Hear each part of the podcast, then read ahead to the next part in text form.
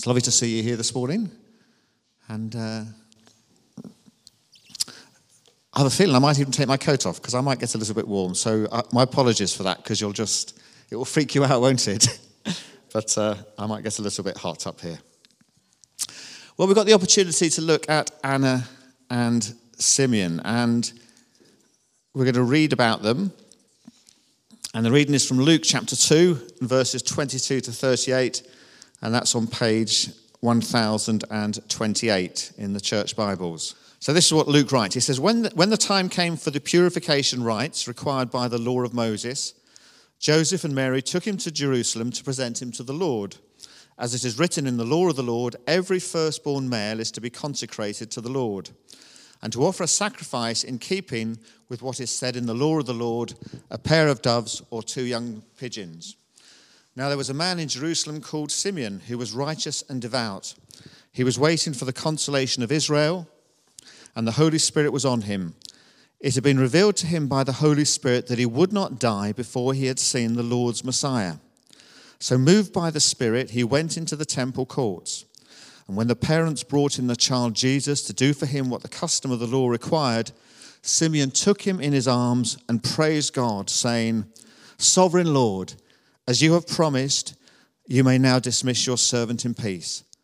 For my eyes have seen your salvation, which you have prepared in the sight of all nations, a light for revelation to the Gentiles and the glory of your people Israel. The children's father and mother marveled at what was said about him.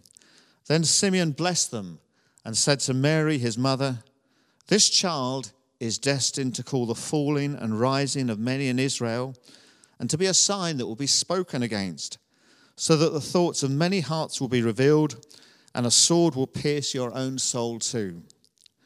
There was also a prophet, Anna, the daughter of Penuel of the tri- tribe of Asher. She was very old. She had lived with her husband seven years after her marriage and then was a widow until she was 84.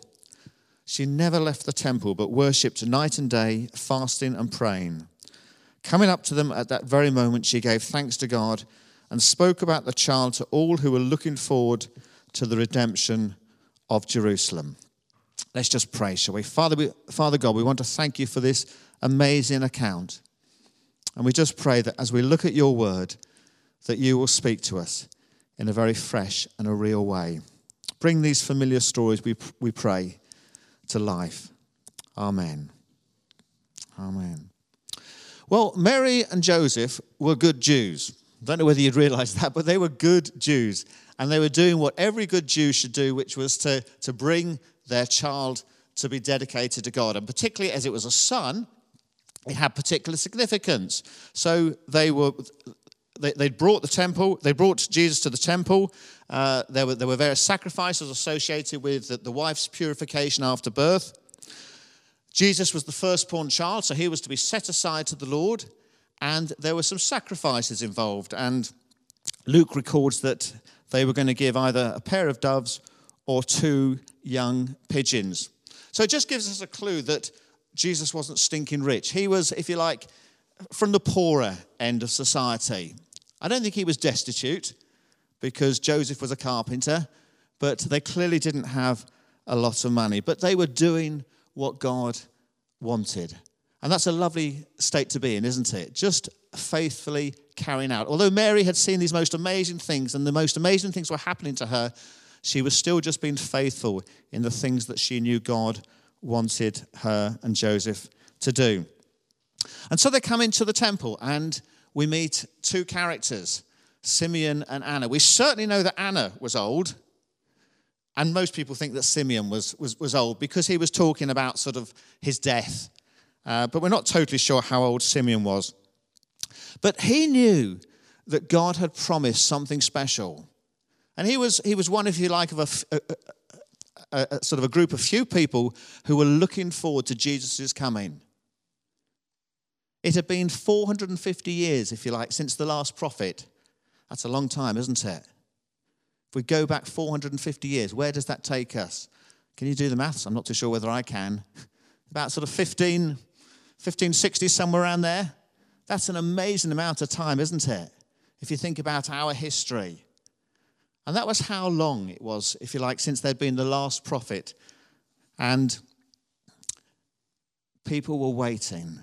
But if you like, the hope, the light was, was burning very dimly at this time. Well, Luke makes it really clear that what Simeon was, do, was doing was really significant because it mentions on three occasions he was led or he was moved by the Holy Spirit. And in fact, in the beginning of Luke, he emphasizes the work of the Holy Spirit. It, it's, we often don't think about the Holy Spirit in terms of the Christmas story, do we? It's all about baby Jesus, of course. But Luke makes the point that the Holy Spirit was really important.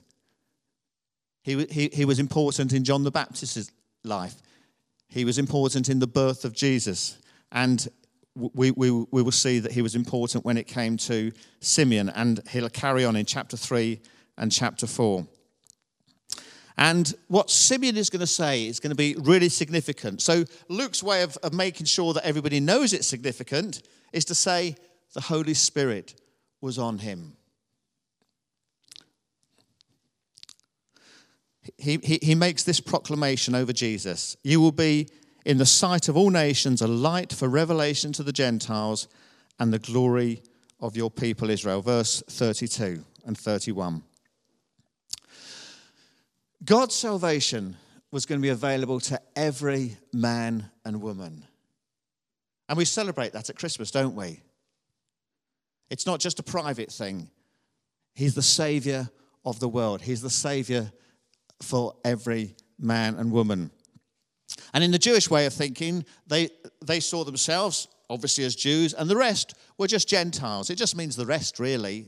It was a rather impolite way of just referring to everybody else and the rest. So in the same way, if you can't think of, of, of, people, you might say, "Oh, I went to I went to a party and there was sort of Rob and sort of Tony and a whole load of other people." It really means that you haven't made much effort to, to get to know the other people, doesn't it? It's slightly dismissive, and that's how the Jews really saw. They just it was just the other people. It was just the nations, the rest. But what Simeon is saying through the Holy Spirit is that God's salvation is now open to everybody. And I don't know whether you're a Jew or the rest, the Gentiles, but at Christmas we celebrate the fact that God's salvation was available to every man and woman. For the Gentiles, it was a revelation. Wow, this is the first time we've really heard about it.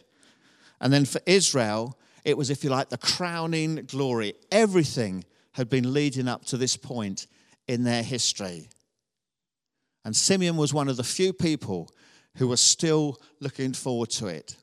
It's a hard time, isn't it, to keep the faith for 450 years when there hasn't been a lot of evidence, when there hasn't been a lot of uh, reason and hope for continuing.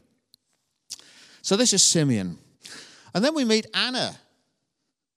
Well, she's, a, she's an amazing woman. She seems to be a bit, a bit of a minor character. Simeon seems to have all the big lines. But Anna was just an amazing person. She had been obviously struck by a tragedy. It records the fact that her husband had died seven years into her marriage. And she was now 84, and she really lived in the temple. She worshiped there, she prayed there, she fasted. And I love this because she just happened to be in the right place at the right time. So, whereas we think of Simeon, if you like, being the special person who was led by the Holy Spirit, Anna, if you like, was so in tune with God, she just happened to be in the right place at the right time. That's a lovely thing to be, isn't it? Being in the right place at the right time. Because Luke says she just happened to walk up to Simeon as he was with Mary and Joseph. Now, there aren't that many people here this morning. We, we, we, can see each other. The temple would have been absolutely rammed with people, possibly tens of thousands, maybe even hundreds. It, it was a massive place, it was always really busy. So, if you like, kind of this chart, it wasn't as if sort of uh, Simeon was out the front in a distinctive position and Joseph and Mary had come up to the front and everybody could see them. It was just something that was going on somewhere in the temple. And Anna happened by chance, except it wasn't chance, was it? It was God, to walk along at that moment. You know, God can lead in different ways. Sometimes we can be so conscious of God's leading that we'll say, I really knew God was saying this, or God was uh, encouraging me to, to do this. And other times we can almost stumble upon things by accident and discover that too is part of God's plan. God has so many different ways of leading us, and we should be open to, if you like, kind of the, the big headlines do this. But most of the time, God just wants us to live ordinary lives and, and, and, and have the ability to direct our paths. So Anna comes along. She, she didn't need to be led by the Spirit into the temple, she was there all the time. She was just in the Spirit, we might say. For Simeon, it seemed that the experience was a very personal one, wasn't it? It says, Now let your servant depart in peace. It was a bit like saying, You know, I've got one thing on my bucket list, which is to see the Messiah. And now that I've seen Jesus the Messiah, well, I'm quite happy to just curl up in my armchair and go to glory. That seems to be what Simeon says, doesn't it? It's a very personal experience. But for Anna, it says that she spoke about the child to all who were looking forward to the redemption of Jerusalem. And I love that. She was so excited to, to, to realize that this baby was the Messiah, that this, this, this baby was God's promised one, that this baby was going to bring salvation to the Jews and the Gentiles. She couldn't stop talking about it. So, two very different reactions Simeon and Anna. Well, I just want to spend a few minutes focusing on, if you like, two difficult verses, because there are difficult parts of the Christmas story, aren't they? And uh, I think verses 33, 34 to 35 are really quite difficult verses. And, and sometimes we, we, we can so enjoy the Christmas story, we forget about some of the, the difficult parts of it. I was a little bit naughty. We, we had the Christingle service in the, uh, in, in the community centre, which was really good. And Robert asked me to do a game.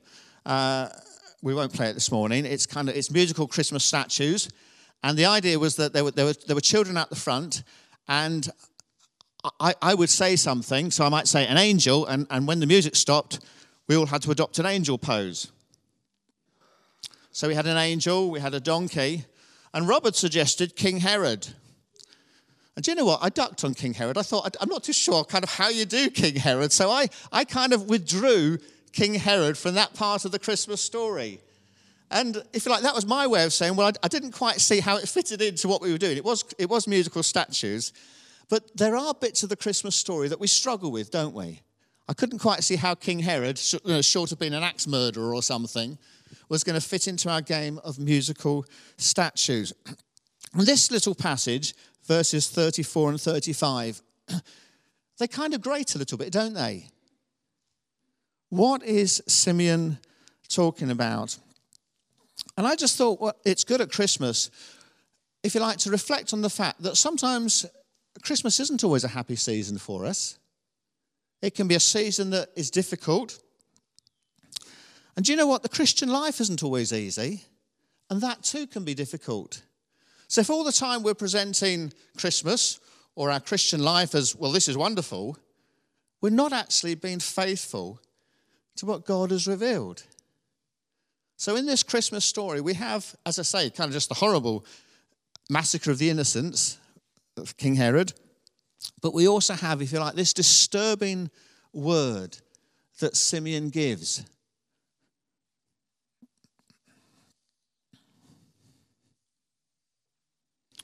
It's wrong to portray the Christian life as all singing and dancing, highs but no lows, triumphs but no defeats, joys but no sorrows. Simeon says that Jesus will split people, he will cause the falling and rising of many in Israel. He says he will be opposed, a sign that will be spoken against. And he talks about personal, painful consequences for Mary. A sword will pierce your own soul. So it wasn't going to be all sweetness and light as far as Jesus was going to be. And I just thought, well, it's actually the end of the year, isn't it? And sometimes it's good to just reflect on the year. It's also the end of a decade. You might not have realized that. It's not really that significant, is it? But it is. It's the end of the second decade. I'm not too sure what this decade is called. I'm quite glad that now we're going into the 20s because I haven't quite worked out. We started off in the noughties, didn't we? I, I, I, don't know what this decade is called. Does anybody know? It doesn't really have a name, does it? But at least now we've got the 20s and the 30s and the 40s and the 50s. So it kind of makes sense where we're going. But we've come through to the end of our second decade. And I just want to spend a few minutes where we can just look back and reflect, and perhaps maybe there has been personal pain in our lives in the past year. Maybe there's been personal pain in the last decade. Do you know that's part of the Christmas story, isn't it? Simeon said to Mary, A sword will pierce your own soul. You will experience pain right inside you. And of course, she did, didn't she? She saw what happened in the end to Jesus. She saw him suffering on the cross. She saw him at times being the most popular person in the world and then being rejected. She went through a lot of pain as Jesus' mother. And we can experience much pain in life. It could be intense pain, or it could be perhaps an accumulation over the years. It can be from other people. We can also feel that we're hurt in terms of maybe church or even God. There can be hurt, there can be disappointment.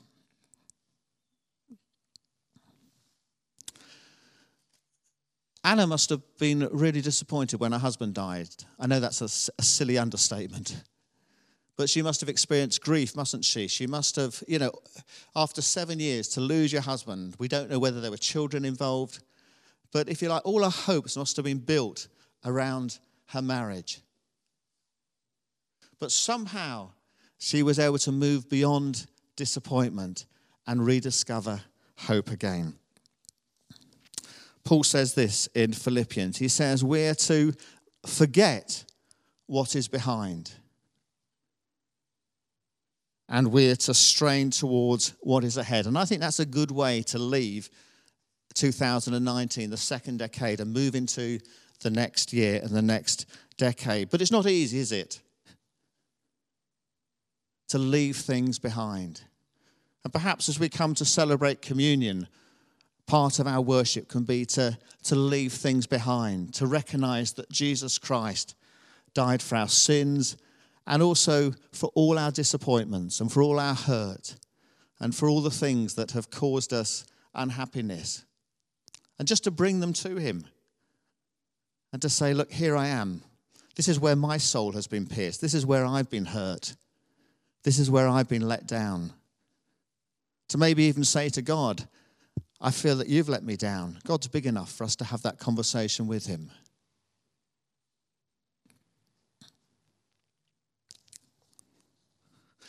Anna was able to, if you like, discover a new future. She wasn't defined by the fact, it, says she was a widow, but I don't think she was in mourning. she was a worshiper, she was a prayer. She was somebody who was looking forward to what God was going to do, and she just happened to bump into to Jesus. Well, I'm sure that if we come to Jesus today with our hurt and our disappointment, He'll be able to minister to us and just tend to us in a way that only He can do. Let's just pray, shall we?